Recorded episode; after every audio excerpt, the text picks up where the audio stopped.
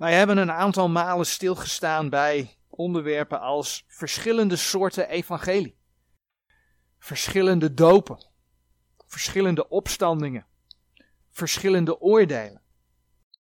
Nou, zo laat de Bijbel zien, zo laat de Heere God in zijn woord zien dat er ook verschillende verborgenheden zijn.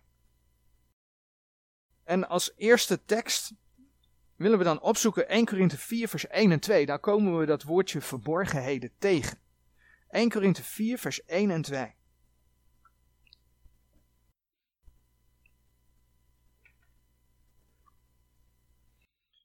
In 1 Korinthe 4 vers 1 lezen we, alzo houden ons een ieder mens als dienaars van Christus en uitdelers der verborgenheden Gods.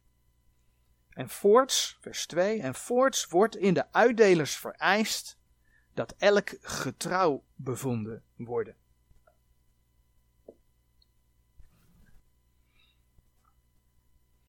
Er kunnen dus verborgenheden uitgedeeld worden. En dan lezen we ook nog dat van de uitdelers, mensen die die verborgenheden uitdelen, dat daar ja, van gezegd wordt dat ze getrouw moeten zijn. We zullen stilstaan bij de vraag waarom de Heer over verborgenheden spreekt.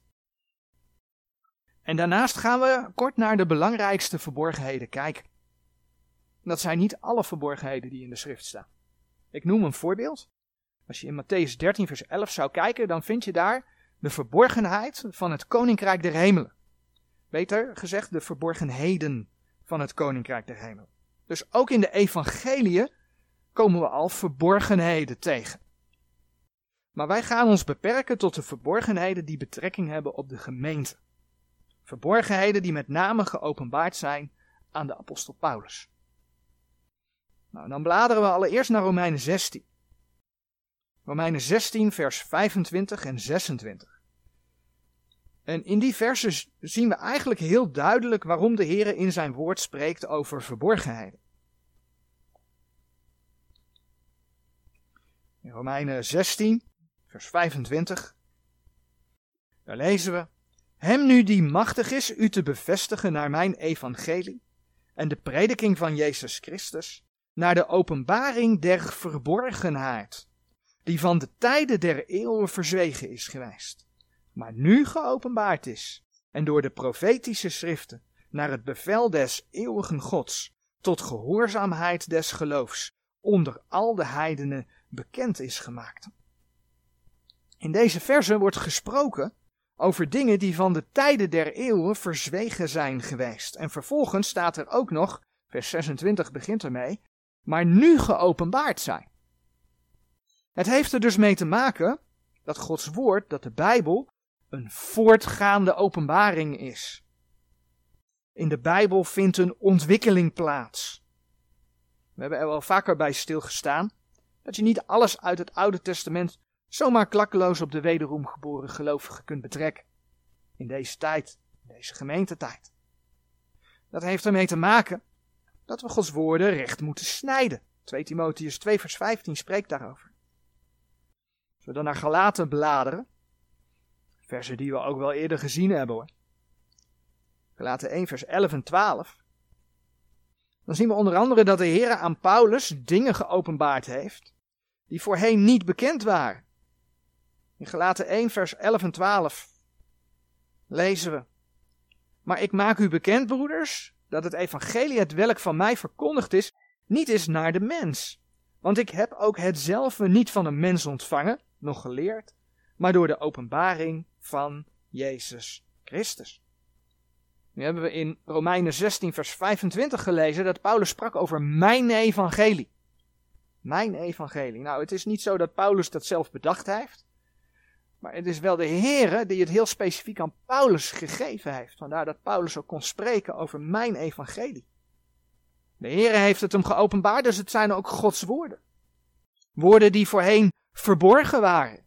Maar nu, na de openbaring aan Paulus, geopenbaard zijn. Bekend zijn.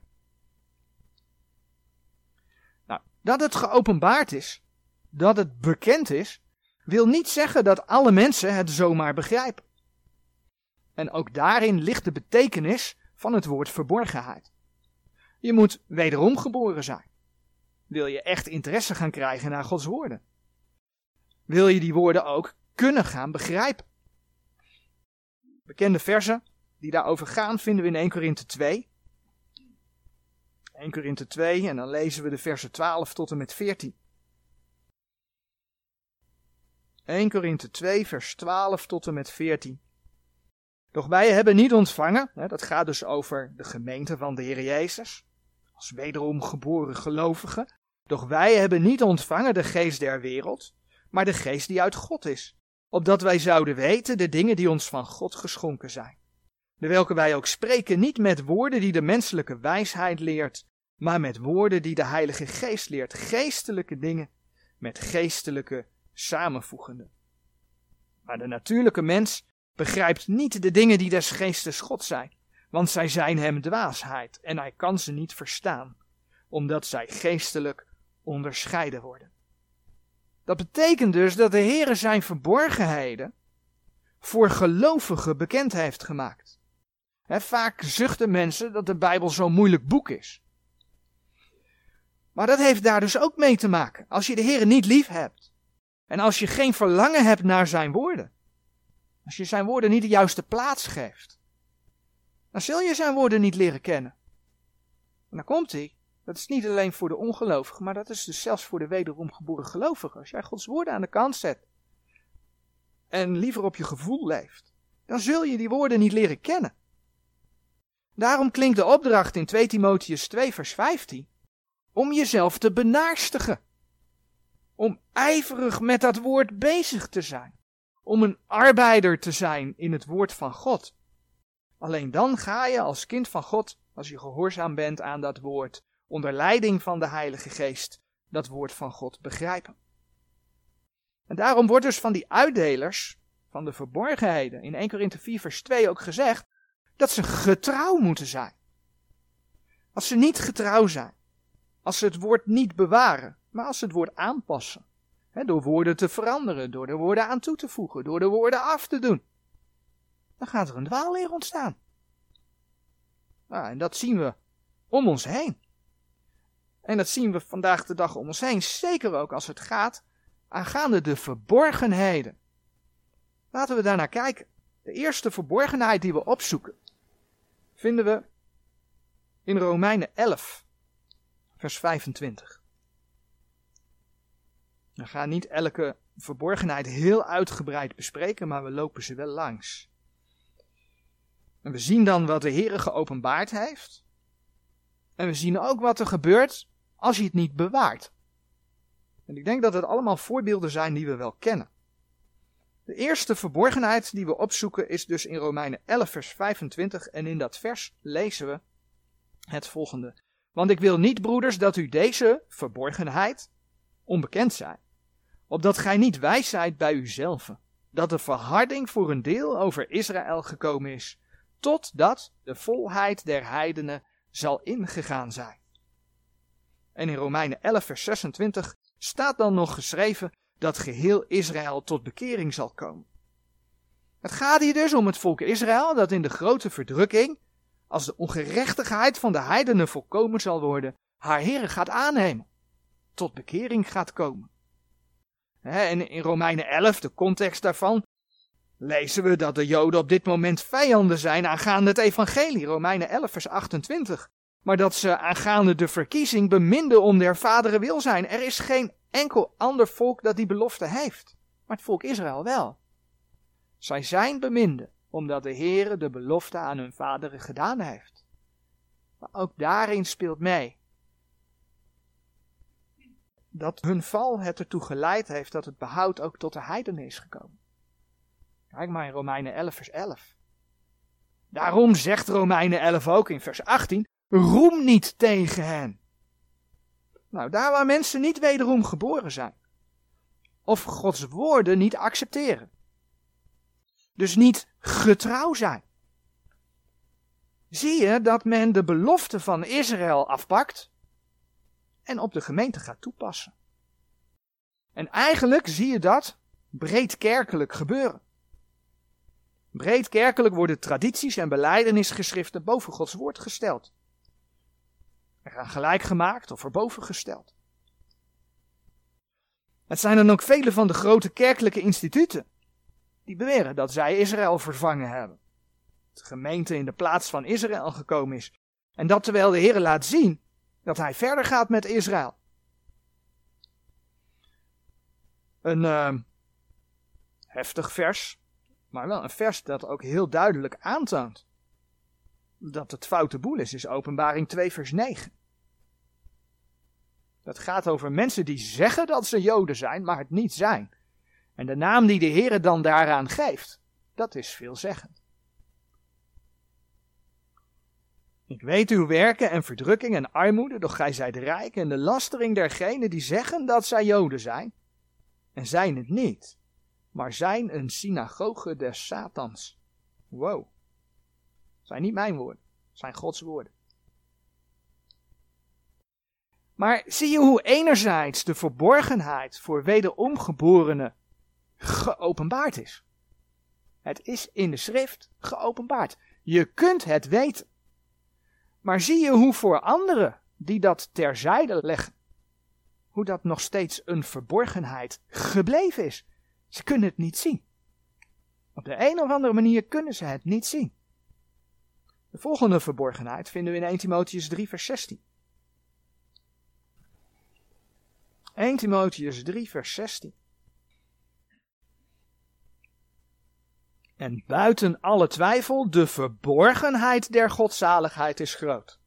God is geopenbaard in het vlees, is gerechtvaardigd in de geest, is gezien van de engelen, is gepredikt onder de heidenen, is geloofd in de wereld, is opgenomen in heerlijkheid. Heer Jezus was God geopenbaard in een menselijk lichaam. Als mens ben je zondig. Daar heb je geërfd van Adam. Doordat Heer Jezus zonder zonde was, kon hij als het vlekkeloos lam van God voor je zonde sterven. Kun je onder andere vinden in 1 Petrus 3, vers 18. Maar daardoor kon hij ook weer opstaan uit de dood. Hij kon de dood overwinnen. Romeinen 1, vers 4 spreekt daarover. Als de Heer Jezus alleen maar mens was, dan was hij ook zondig geweest. Dan had hij helemaal niet voor je zonde kunnen sterven. Dan had hij niet kunnen opstaan uit de dood. En nou komt het, juist de schriftkritiek. En in navolging daarvan de theologen die aan de nieuwe vertalingen werken. Die halen eigenlijk bijna altijd het woordje God uit dit vers weg. Dan wordt er hij neergezet. Dan wordt er een verwijzing naar de Heer Jezus gemaakt zonder hem God te noemen. Maar het is niet zo bijzonder dat Jezus in een menselijk lichaam op aarde kwam als mens. Ik bedoel, wij zijn ook op aarde in een menselijk lichaam als mens. Dus hoezo is dat een verborgenheid? Dat is helemaal geen verborgenheid. Jehovah's getuigen die niet beleiden dat Jezus Christus God is, die geloven wel dat Jezus als een zoon van God op aarde was, als mens. En ik zou bijna zeggen, wie gelooft dat niet? Maar het gaat erom, en dat is de verborgenheid, en dan zie je ook dat het niet klopt dat men dat vers aanpast. De verborgenheid is dat Jezus Christus God geopenbaard in een menselijk lichaam was. Dat is de verborgenheid. In navolging van de Jehovah's getuigen heeft men steeds meer moeite met het feit dat Jezus Christus de Zoon van God is, maar specifieker, men heeft steeds meer moeite dat Hij God is. Jehovah's getuigen die gaan dus ook zo ver, die leren geen wedergeboorte. Ze zijn altijd met Jezus bezig, maar ze leren niet de wedergeboorte. Vele kerken zien de Heer Jezus en de Bijbel vooral in het kader van normen en waarden. Mooi om na te volgen hier op aarde. Nou, Paulus zegt dan in 1 Korinthe 15 vers 19 dat je dan van de ellendigste de mensen bent. Dat je de Heer Jezus als je persoonlijke verlosser moet aannemen. Dat wordt veelal dan ook niet geleerd. Dus zie je hoe enerzijds geopenbaard is dat de Heer Jezus, het staat gewoon geschreven, je kunt het lezen. Dat de Heer Jezus, ja, God was. En daardoor zijn zonderloze bloed voor je kon vergieten. Maar zie je hoe anderzijds het veranderen van Gods woord, hoe het niet getrouw zijn ertoe leidt dat deze openbaring een verborgenheid blijft. Voor heel veel mensen. En zie je dan hoe waar 2 Petrus 3 vers 16 is? 2 Petrus 3 vers 16.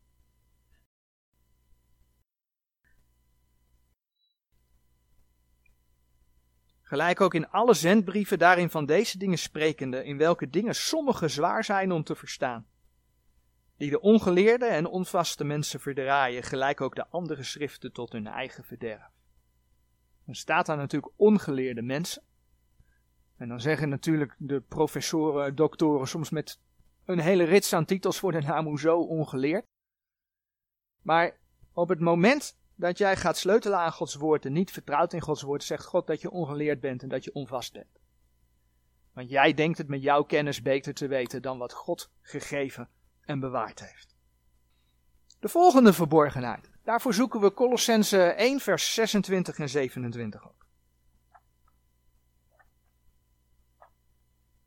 Colossense 1 vers 26 en 27. Namelijk de verborgenheid, die verborgen is geweest van alle eeuwen en van alle geslachten, maar nu geopenbaard is aan zijn heiligen. Aan wie God heeft willen bekendmaken, welke zij de rijkdom der heerlijkheid, deze verborgenheid onder de heidenen. Welke is Christus onder u, de hoop der heerlijkheid. Hier wordt gesproken over de verborgenheid die Christus onder u genoemd wordt. Maar hoezo Christus onder u? De Heer Jezus is toch naar de Vader in de hemel gegaan. En zijn woord laat toch zien dat hij daar blijft totdat hij de gemeente in de lucht tegemoet komt om haar te halen. Ja, dat klopt. Maar de Bijbel laat zien, en daarvoor bladeren we naar 2 Korinthe 13 vers 5, dat is onder andere een voorbeeld. De Bijbel laat zien dat de Heer Jezus in de gelovigen woont. En dan lezen we bijvoorbeeld in 2 Korinthe 13 vers 5. Onderzoekt uzelf of gij in het geloof zijt. Beproeft uzelf. Of kent gij uzelf niet dat Jezus Christus in u is? Tenzij dat gij enigszins verwerpelijk zijt. Als je wederom geboren bent, dan woont de Heer Jezus door zijn geest in je. En het mooie is dat Colossense 1 vers 27 dan spreekt over de hoop der heerlijkheid. De Heer Jezus is de hoop der heerlijkheid. En dat ziet op zijn heerlijke toekomst. Als wederomgeborene ben je daarvan verzekerd. We bladeren naar Romeinen 8. Romeinen 8, vers 10 en 11. Want zoals de Heer Jezus is opgestaan uit de dood, zo zal Hij ook jou opwekken als wederomgeborene. Romeinen 8, vers 10 en 11 zeggen, en indien Christus in u lieden is, zo is wel het lichaam dood om der zonde wil, maar de geest is leven om der gerechtigheid wil. En indien de geest desgene die Jezus uit de doden opgewekt heeft in u woont, zo zal hij die Christus uit de doden opgewekt heeft, ook uw sterfelijke lichamen levend maken door zijn geest die in u woont. Daar waar mensen hun vertrouwen niet op de Heere zetten, maar bijvoorbeeld op hun werken, wat zie je dan gebeuren? Dan zie je heel vaak dat mensen ook geen zekerheid in het geloof hebben. Maar zie je hoe de Heer geopenbaard heeft? Dat zijn aanwezigheid in de gelovige zekerheid geeft. Maar zie je ook, als je niet getrouw bent door het volgen van een dwaalleer, dat de verborgenheid een verborgenheid blijft. En het dus dan ook ontbreekt aan zekerheid. Nog een verborgenheid die we vinden in Efeze 3. Een verborgenheid die te maken heeft met het lichaam van de Heer Jezus Christus. In Efeze 3, vers 4 tot en met 6. Daar lezen we. Waaraan gij dit lezende kunt bemerken mijn wetenschap in deze verborgenheid van Christus, welke in andere eeuwen de kinderen der mensen niet is bekendgemaakt, gelijk zij nu is geopenbaard aan zijn heilige apostelen en profeten door de geest. Namelijk dat de heidenen zijn mede-erfgenamen en van hetzelfde lichaam en mededeelgenoten zijn er belofte in Christus door het evangelie. Alle wederomgeborenen vormen samen één lichaam, het lichaam van de Heer Jezus, de gemeente. Een mooi bijbelgedeelte dat daar ook over gaat. Is uh, Efeze 5, vers 28 tot en met 32, waar de Heer het huwelijk tussen man en vrouw vergelijkt met de relatie tussen hem en zijn lichaam, zijn gemeente. Dat is dus niet gebonden aan welke kerk of gemeente je bezoekt. Het is gebonden aan wat je met je hart gelooft en wat je beleidt met je mond. Dat betekent dat het lichaam van de Heer door allerlei kerken en gemeenten heen gaat. Dat was een verborgenheid, maar is nu geopenbaard. Maar ja, als je het woord niet serieus neemt, als je niet getrouw bent, dan kan dat ertoe leiden dat je gaat denken dat er maar één kerk of gemeente de waar is, de jouwe natuurlijk. En dan ga je die kerk verkondigen in plaats van de Heer Jezus. Dan ga je verkondigen wat die kerk leert. Dat worden eigenlijk een soort van werken. Dus het is geopenbaard, je kunt het weten. Als je je ogen ervoor sluit, omdat je Gods woord niet accepteert, dan kom je op dwaalwegen uit. En er zijn heel veel genootschappen die zeggen dat zij de ware kerk zijn. Nog een verborgenheid vinden we in 1 Korinthe 15, vers 51 en 52. 1 Korinthe 15, vers 51 en 52. 1 Korinthe 15, het grote hoofdstuk over de opstanding, en daar lezen we twee versen uit waar staat geschreven: Zie, ik zeg u een verborgenheid. Wij zullen wel niet alle ontslapen, maar wij zullen alle veranderd worden. In een punt des tijds, in een ogenblik met de laatste bazuin, want de bazuin zal slaan en de doden zullen onverderfelijk opgewekt worden. En wij zullen veranderd worden. Dat is 1 Korinthe 15, vers 51 en 52. Nou, hè, dat gaat over de opname van de gemeente. Een bijbelgedeelte dat daarbij hoort is 1 Thessalonicense 4 vers 13 tot en met 18. En een gedeelte wat gaat over het opstandingslichaam, wat de gelovige dan ontvangt, kun je ook vinden in Filippenzen 3 vers 20 en 21. De Heere laat op diverse plaatsen in de schrift zien dat de gelovige thuis gehaald wordt voordat zijn toren over de aarde komt. Dat laat hij zien. En volgens 1 Thessalonicense 4 vers 18 mag je als gelovige elkaar daar juist ook mee vertroosten. Het was verborgen. Maar de Heere heeft het nu geopenbaard. Maar wat als je het naast je neerlegt? Als je niet getrouw bent? Ja, dan blijft het een verborgenheid. Dan zet je je er waarschijnlijk zelfs tegen af. Met het gevolg dat je denkt dat je de grote verdrukking door moet. En dat je de troost die de Heer geeft in die woorden, dat je hem tegemoet mag zien. Dat je die troost mist. Nou, de laatste twee verborgenheden, die gaan we niet opzoeken. Maar we kennen ze wel. Ik ga ze noemen. Die hebben met de antichrist te maken. En de dingen die gaan gebeuren in de grote verdrukking. De eerste verborgenheid heet de verborgenheid der ongerechtigheid. Dat gaat over de zoon des verderfs Oftewel de vleesgeworden duivel die op de aarde als een valse Messias aanbeden gaat worden. 2 Thessalonicense 2 vers 7 spreekt daarover. En je kunt daar ook over geschreven vinden in openbaring 13 vers 1 tot en met 8. De andere verborgenheid die daar ook mee te maken heeft is verborgenheid het grote Babylon. Je zou het de kerk van de duivel, hè, de kerk van de antichrist kunnen noemen. Een kerk die er zal zijn in de grote verdrukking. In zijn... Uh, volle, ja, glorie kun je het eigenlijk niet noemen, maar voor die kerk dan wel op dat moment. Maar die nu eigenlijk ook al aanwezig is natuurlijk, hè. En in het verleden ook al aanwezig is geweest. Nou, we gaan daar verder niet zo uitgebreid op in. Je kunt daarover geschreven vinden in openbaring 17 en 18. Dat waren dus dingen die verborgen waren. Maar de Heer heeft ze geopenbaard. Je kunt erover lezen in zijn woord. Maar wat als je niet getrouw bent?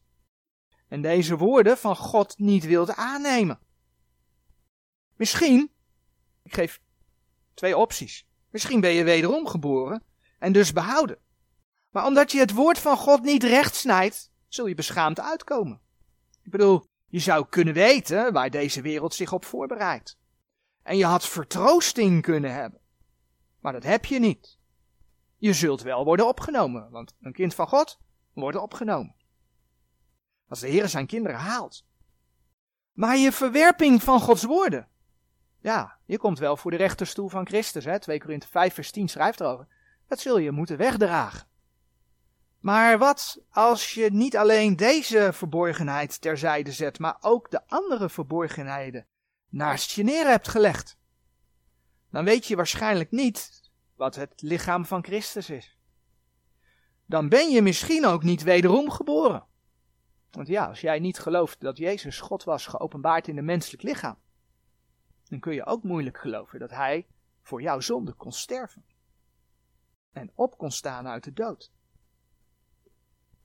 Dan ga je mee in de wereldwijde ecumene, een eenheid van kerken en religies, en loop je straks de valse Messias achterna. God heeft gezegd dat het gaat gebeuren, maar we zien in deze wereld en ook hoe ja, de grote kerken eigenlijk meer bezig zijn met lief zijn voor elkaar dan de openbaringen die God heeft gegeven in zijn woord. Die gaan, uh, als ze niet wederom geboren zijn, de valse Messias achterna, tenzij ze tot bekering komen. Want er gaat een grote schare in de grote verdrukking tot bekering komen. Maar dat is het dwaalspoor wat de vijand heeft uitgezet. Als je die valse Messias achterna gaat, zijn merkteken aanneemt, dan ben je voor eeuwig verloren. Maar zie je hoe de Heer alles geopenbaard heeft? Wat je als gelovige nodig hebt. En zie je wat het je biedt als je getrouw bent aan Hem. Als je getrouw bent aan Zijn woorden. Maar zie je ook welk risico je loopt als je niet getrouw bent. En liever vraagtekens plaatst. En wie deed dat ook alweer? Genesis 3 vers 1. Dat was de vijand van God, de duivel. Als je niet getrouw bent, als je liever vraagtekens plaatst bij Gods woord. Laat dat laatste je niet gebeuren. Neem de Heer Jezus aan als je persoonlijke verlosser. En als je dat gedaan hebt, wees getrouw aan zijn woorden. Amen.